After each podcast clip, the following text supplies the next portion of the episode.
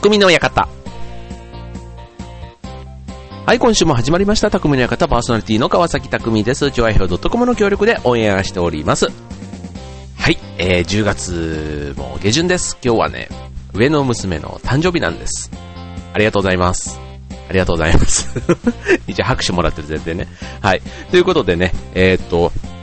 10月もね、なんか急にね、ちょっとなんか寒くなってきて、なんか、まあ、秋らしいっちゃ秋らしいですよね。はい。ということなんですけど、えっ、と、10月19日、えー、こちらあの、チョアヘア .com の金曜日のパーソナリティのね、えっ、と、洋一郎さんの、が、えっ、と、ナビゲートを務める、えっ、と、U スタイルというね、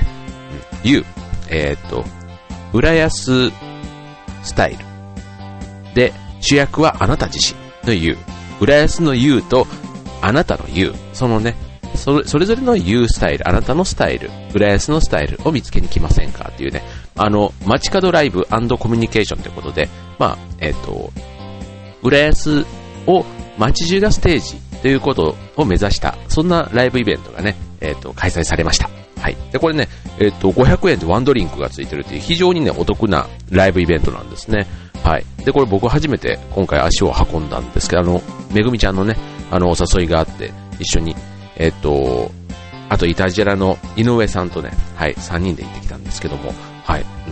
すごくね、良かったですよ。あの、なんか良かったですよって言ったらすごい月並みなんですけども、うん、あの、洋一郎さんと、あと一緒に勤める石岡さんというね、えー、こちらもシンガーソングライターの方ですけども、まあ、二人が進行を務めていて、ナビゲートってことで、うん。で、さらにまあゲスト出演ってことで、今回は鹿児島出身の薩摩っ子さんというね、えっ、ー、と、親子の、えっ、ー、と、デュオ、デュオじゃないな、えっ、ー、と、ピアノとボーカルという、えー、薩摩っ子さんと、あともう一つ、えー、ルリタモというね、こちらはダンスですね。うん。えっ、と、何ダンスって言ったらいいんだろう。結構あの、あの激しい系の、ジャガジャガってこうね、なんかあの、あの、僕は無理な、こう、ついていけない、そういう、あの、ヒップホップでもないのかな？なんて言ったらいいんだろう？うん、なんかそういう系のやつなんですけど、とにかくね、かっこよかったですよ、このダンスも。はい。っていうね、そんなパフォーマンスを見せてくれる、えー、ライブだったんですけども、はい。うん、特にね、でもね、僕がすごい印象的だったのが、やっぱりね、この薩摩っ子さんっていうね、なんか名前だけ言うとすごくなんかもっさい感じが、ね、なんか一瞬ちょっとしちゃうところもあるんですけども、いやいや、もうね、声がね、すごいこうね、透き通るような、うん、なんだろう、もうなんか、すごく、なんか心のね、奥にこう響く声というのかな。うん。すごくこういう声で生まれ、お母さんもね、すごくね、あの、親子、ね、母娘の親子なんですけど、すごく透き通るようなね、お母さんもすごく綺麗な声で、うん、なんか、人柄がすごく滲み出るというか、うん、あ、うん、なんかこう、ちゃ、なというか、そんなにね、大きな会場じゃないだけに、その二人の持ち味がすごく伝わってきた感じがして、非常に印象的でしたね。はい。あの、洋一郎さんと石岡さんのやつはね、あの、一度聞いたことがあったっていうのもあって、まあ、たまたま今回はね、その、薩摩っ子さん、歌ということではね、あの、初めて、あの、お目にかかった方だったので、なんか余計になんかその辺が印象的だったのかななんていうふうにも思うんですけども、はい。で、あとね、ルリアンド・タモさんね、その、ダンス。うん、これもね、また、あの、最後ね、こう、薩摩っ子さんと、このナビゲーターの二人と、あとダンスがね、全部こうコラボして最後、一曲お送りして終わると。うん。あのー、えっと、花水木。人とようさんのね、花水木を、だったかな？だった気がします。はい。で、それでね、こう、エンディングで、えー、締めくくって、その後トークショーという、そんなイベントでしたけどね。はい。あの、非常に楽しかったです。うん。いつもはね、もう少しあの小さな会場を使ってやってるなんてことだったんですけども、えっと、次回は11月の27日ですかね。はい。11月27日。えっと、土曜日ですね。えっと、2時から同じ、えっと、新浦安駅。浦安市の新浦安駅の、えっと、前にある、えっと、ウェーブ101というね、えー、浦安市民プラザ、そちらの方で14時から、えー、開始です。えー、通常チケットは1000円。で、限定チケット。これは T シャツが付いてくるそうなんですけどね。それは1800円で、えー、発売をしているということで、えー、食べ物コーナー、ゲームコーナー、ね、そんなもある。えー、楽しいイベントを企画してくれているようですね。はい。チョアヘア .com は協賛で、こちらのイベントにも参加しております。はい。ということでね、今週、えー、匠の館ですけども、まあ、ちょっとこの音楽とはね、ちょっとガラッとちょっと変わりまして、うん、最近、あの、僕も今、二人の娘の父親ということでね、まあ、いろんな、こう、劇団もそうですし、ラジオもそうですし、いろんな、こう、活動に首を突っ込んでいるとですね、あの、たまに、こう、普段何やってる人なんですかってこう聞かれることがあるんですね。で、まあ、サラリーマンですよと。で、あと、あの、結婚されてますよね。お子さんはって、まあそういう話がね、まあ月並みに、まず最初の初対面の方とはそういう話にもなったりするわけですよ。うん。そうすると、ね、こういういろんな活動をやってると、いや、なかなかそれ、あの、週末とか、ね、なんかやって大丈夫ですかとかって結構心配はされたりするんですけど、まあまあそれはね、それぞれの家庭の事情の中でね、やりくりしてるわけですから、まあ、ね、なかなかあの、よそのお家にはご理解いただけないとこかもしれませんけども、はい。でもね、ちょっとたまたまそういう話もね、最近、あの、なんか、なんだろう、なんか波があるんですよね、これ。うん。生まれた時にもやっぱりそういう話は多かったりするんですけども、最近ね、まあ、やっぱり子供がちょっと大きくなってきたりすると、またそういう、あの、思春期を前にした、こう、親の、こう、ことを心配してくれる人っていうのかなうん。なんかちょうど子供たちにも変化が見られる時期だったりするんでね。あの あの、うん。ね、こう、子供がこう、好きな人ができたとかね、なんかそういうのもあったりして、お前んとこどう？なんていう話も出たりしますけども、はい。まあ、そんな中でね、あの、コツコツ僕も育児に一生懸命おりますけども、あの、最近ね、男性の育児をする男性、イクメンなんていう言葉もね、あの、できてきたりしています。はい。ということでね、今日はね、えっ、ー、と、そんな、育児をするパパ、ね、まあいろんな育児の仕方あると思います。けどもね、今日はその中でもね、えー、パパの料理っていうね、そんなね、ちょっと、あの、ピンポイントのテーマでお送りしたいと思います。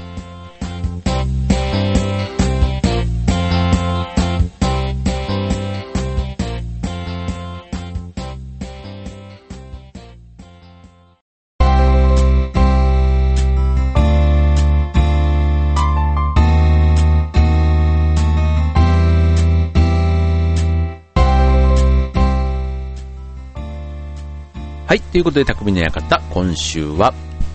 パパの料理っていうテーマでね、えー、あの、育児をする男性、イクメンということで、うん。ね、こう、女性っぽい男性のことを、乙面とかね、なんとか面、イケメンとかね、イケてる男性、イケメンとか、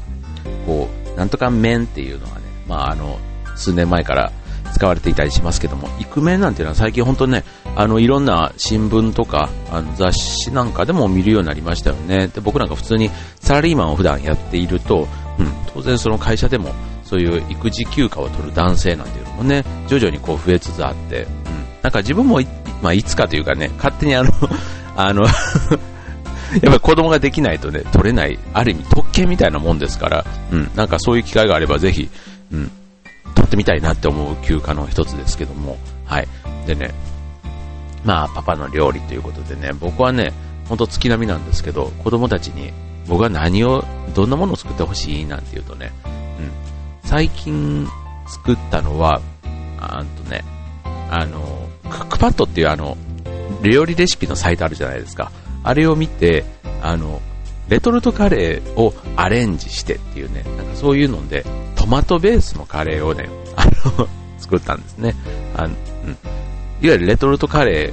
ーに、あの、トマト缶のあれを混ぜ込んで、うん。で、まあ、ちょっとぐつぐつ煮込んでっていう、まあちょっとスープカレーみたいな感じにもなるんですけど、うん、まあトマト好きな人には、まあまあ、うん、いい感じでしたよ。はい。まあそんなものを作ってみたり、うん。あとはね、うん。まあただね、それもね、その後ご飯混ぜ込んで、あの上にこう粉チーズこうガチャガチャってこう混ぜご飯というか、にして、で、それをね、あの、グラタン皿みたいなのに移して、で、上にね、あの、溶けるチーズをね、巻いて、オーブンで焼いたらね、結構あの、サイゼリアのミラノ風ドリア、ドリア、うん、ミラノ風ドリア、うん、みたいにね、なって、結構やっぱりね、トマトベースで作ると、あのうん、思いのほか美味しくて、はい、評判でした。はい。なんですけど、あとはね、定番で、あの、お好み焼きなんかはね、あの、作ると喜んでくれますよね。うん。もう、あの、まあ、関西でね、まあ、お好み焼き、たこ焼き、いわゆる粉物はすごく、あの、ね、焼きそばもそうですけど、そういうものって結構あります。で、お好み焼きなんかはやっぱり、こう、それぞれの家独特のね、まあ、家庭の味みたいなのがあって、うん。で、僕なんかいつももう、ホットプレートで焼くんで、どうしてもね、火力の問題もあったりで、結構あの、あまり分厚いお好み焼きというよりは、結構薄っぺらいやつを、あの、作ることの方が多いんですけど、うん。こういうのとかもね、やっぱり作ると、こう、喜んでくれるので、うん。まあ、ああいう準備のところからね、うん。子供たちも手伝ってくれますし、うん。なんかそういうのが、こう、うん。楽しいなぁなんて思いますよね。はい。なんか、よくあの、たこ焼きとかね、話すると、こう、大阪の家っ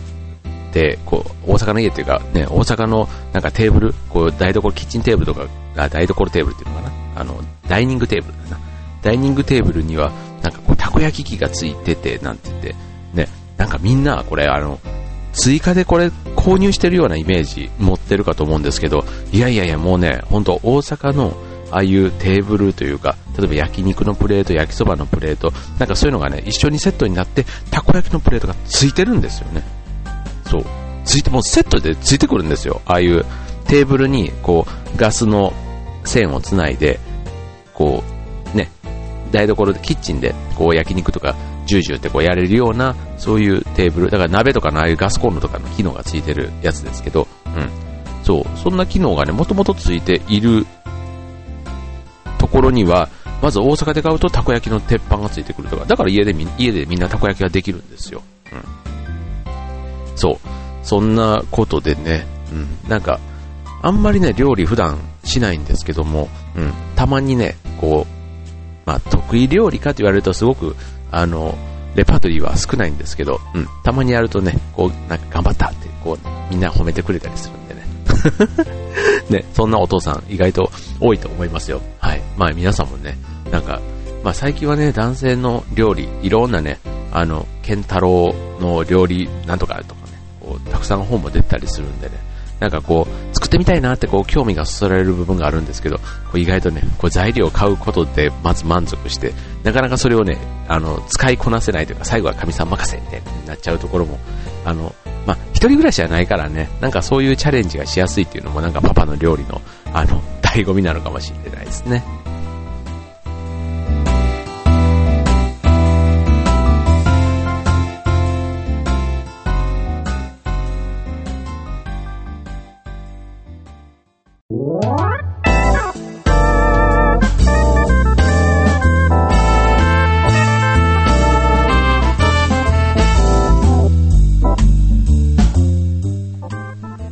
い。ということで、今週の匠の館は、パパの料理という、そんなテーマでね、お送りしています。はい。まあ、さっきはね、ちょっと僕のっていう話で、あの、話をしましたけども、あの、最近ちょっとあの、話題というか、聞いたのが、あの、芸能人のね、こう、育児、男性の育児休暇ってことで、あの、鶴野武さん。あの、彼ってあの、4人目の子供がね、えっ、と、去年生まれてるんですね。去年のそう、去年生まれていて、で、まあ4人ってすごいですよね。まあ、この、彼、1975年生まれなんですね。はい、75年生まれで、あの、ウルトラマンダイナの主役っていうことで、ね、あの、で、その後、羞恥心でブレイクしたみたいな、そんなところがありましたけども、そう、4人いるってね、すごいですね。うん。で、まあ、あの、子育てと、まあ、家事にね、追われるこう奥さんの負担を、まあ、減らしたかったということで、今年1月から2ヶ月間、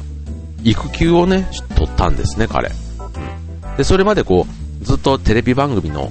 出演とか、あと歌手、歌手自体ね、あの、羞恥心とか、あとソロでもね、活動してましたよね。で、仕事がまあ忙しくて、それまでは休みが月に1回あるかないか、それぐらいだったらしいんです。うん。それで、まあ、育児休暇を取ったと。うん、で、あの、ね、毎朝6時に起きて、幼稚園に、ね、こう、行く3人の子供たちの、ね、弁当作りなんかもして、で、こう、冷蔵庫にあるものを取り出してさっと作るとかね、なんかそういうことをね、あの、やっていたそうなんですね。うん。まずそれもね、本当あのー、普段何気なくやってる神さんには感謝し、ちょっとちっちゃな声で言わない、なんかね、大きな声で言うとちょっと照れくさいところは ありますけども、本当に、うん、なんかそういうのをね、体、あの、育児休暇を取得した男性はみんな口に揃えて言いますね、本当なんか、うん、なんかお互いをね、なんか、改めてこう尊敬し合うじゃないけど、夫婦の、夫婦仲がなんか深まるきっかけになるのかななんて、ちょっとそんなのも思ったりしますけども、はい。でね、えー、っとね、その鶴野さんの、あの、まあ、得意料理というか、あの、そういう弁当を作るときに、ね、唐揚げ。うん。これ唐揚げがね、彼定番の、あの、お弁当で自分が作る料理らしいんですね。うん。なのでちょっと鶴野さんのそういうのを、ね、ちょっとご紹介したいと思うんですけど、うん。で、実際にこう、ね、お弁当、鶏肉とかね、こう唐揚げとして作るときは、まあ、鮭とかね、それを、まあ、油で揚げたり、うん。あとはまあ、うん。まあ、お弁当用ってことだから、まあ、前の日の多分ご飯なんかも入れたりするんでしょうかね。はい。で、まあ、これを、まあ、子供たちが、まあ、食べやすい、そのお弁当に入れる前提だったらね、まあ、まあ、それぞれの大きさに切って、まあ、弁当箱に入れてと。ね。そう。なんか、うん。一回やってみたいなって思いますね。僕もね、あの、親父が、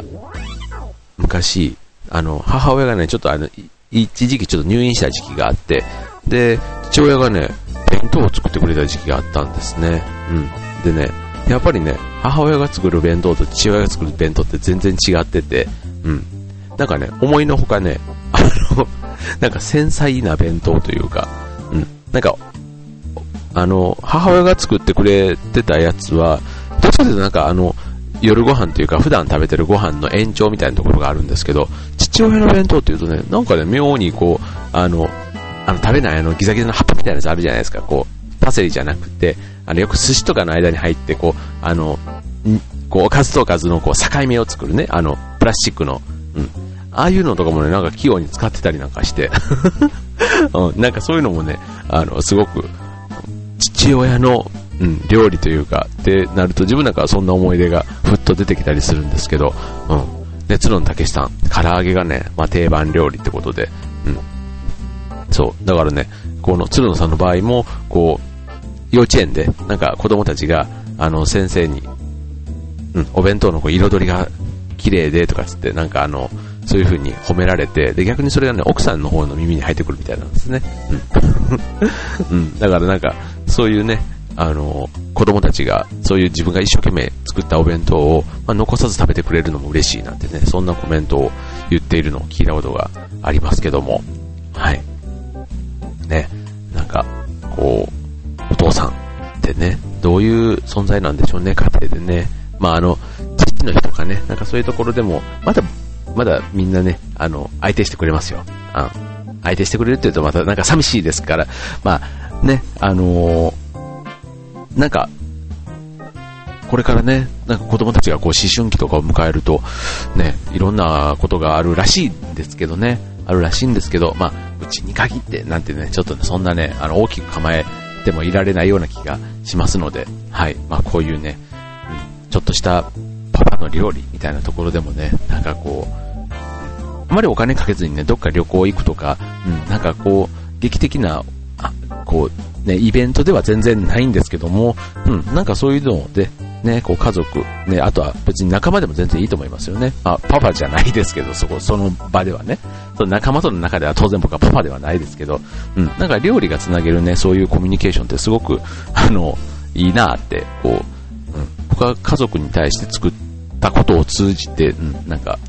改めて、うん、実感するようになりましたよ。はい。まあ食欲の秋と言われるこんな時期ですからね。うん。まあいつもの、まあ外に出てね、こう、ちょっとリッチに外食なんていうのもね、いいでしょうし。うん。ちょっとね、もうすぐね、寒くなってしまうから、うん、寒くなる前にね、ちょっとあの、ピクニックがてらじゃないけど、お弁当作ってね、外で、あの、食べるなんていうのもね、楽しいと思いますよね。そんな時にね、うん。今、このラジオをパパがどれぐらい聞いてくれてるかはわかりませんけども、はい。なんか、ちょっと、珍しいことやってみようかななんて思ってるパパさんは、うん、ぜひ料理、チャレンジしてみてはいかがでしょうか。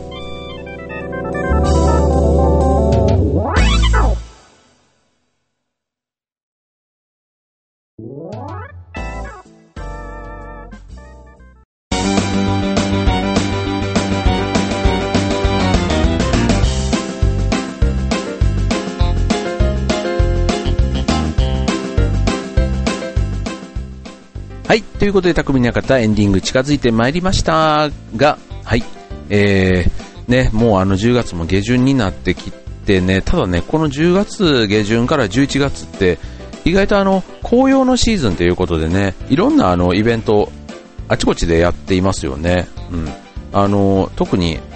こう、収穫の秋っていうこともあってか、うん、そういう食べ物関係のお祭り、たくさん、あの、僕の住んでるその千葉県なんかもね、すごく多くって、うん、なんかどこ行こうかなと本当に、もういろんな野菜、果物、うん、あと、なんだろう、うん、がまあ多いですけども、あとは、あと、なんか花とかね、そう、コスモス祭りだとか、うん、本当ね、多いんですよね。だから毎週ね、ちゃんと見ればね、どっかしらでこういろんな収穫祭とか、うん、あの、あとはいろんなそういう直売所じゃないですけども、そのね、新鮮なこう、グルメが楽しめる、うん、そんなスポットがね、意外と身近にね、あるっていうのが、うん、面白いですよね。はい。うん、思います。はい。ということでね、まあ、皆さんはどんな秋を過ごされてるのか分かりませんけども、はい。あのー、僕は、ちょうどね、あの、11月から、その、市民活動フェスタというね、この、僕の住んでいる船橋を中心にした、あの、5つの市を、まあ、あの、まあ、巻き込んでじゃないですけども、うん、そこでやる、こう、市民活動をいろいろ紹介していく、そんなイベントをね、1ヶ月間にわたって今、えっと、予定しているところに、少しだけちょっとあの、あの、絡ませていただいてるんですけども、はい。まあ、そんなね、活動を頑張ってる人たちとも触れ合う、なんか文、ね、あの文化祭なんかもこれからあったりしますから、うん、そういうなんか市民活動、まあ文化的、文化活動みたいなのが結構多いんですけども、うん、なんかそういうのに触れ合って、うん、なんかこう、食も満たされ、こう、頭の中もこう、なんかリフレッシュというか、満たされ、うん、なんかそんなね、えー、充実した秋を、うん、送っており、うん、なんか皆さんのね、そんなね、あの、とっておきの秋の過ごし方なんていうのもね、あればぜひね、こちら番組までお寄せいただきたいなっていうふうに思いますね。はい。ということでね、なんか、あの、今、自宅でね、こうやって収録をしているわけですけども、うん、なんか前まではね、もうなんか、この部屋で収録するときももう暑くて、うん、もうなんか、エアコンつけてしばらくしてからじゃないと始めなかった収録もね、今ではすっかりなんか、もう快適にペラペラペラペラ喋っておりますけども、はい。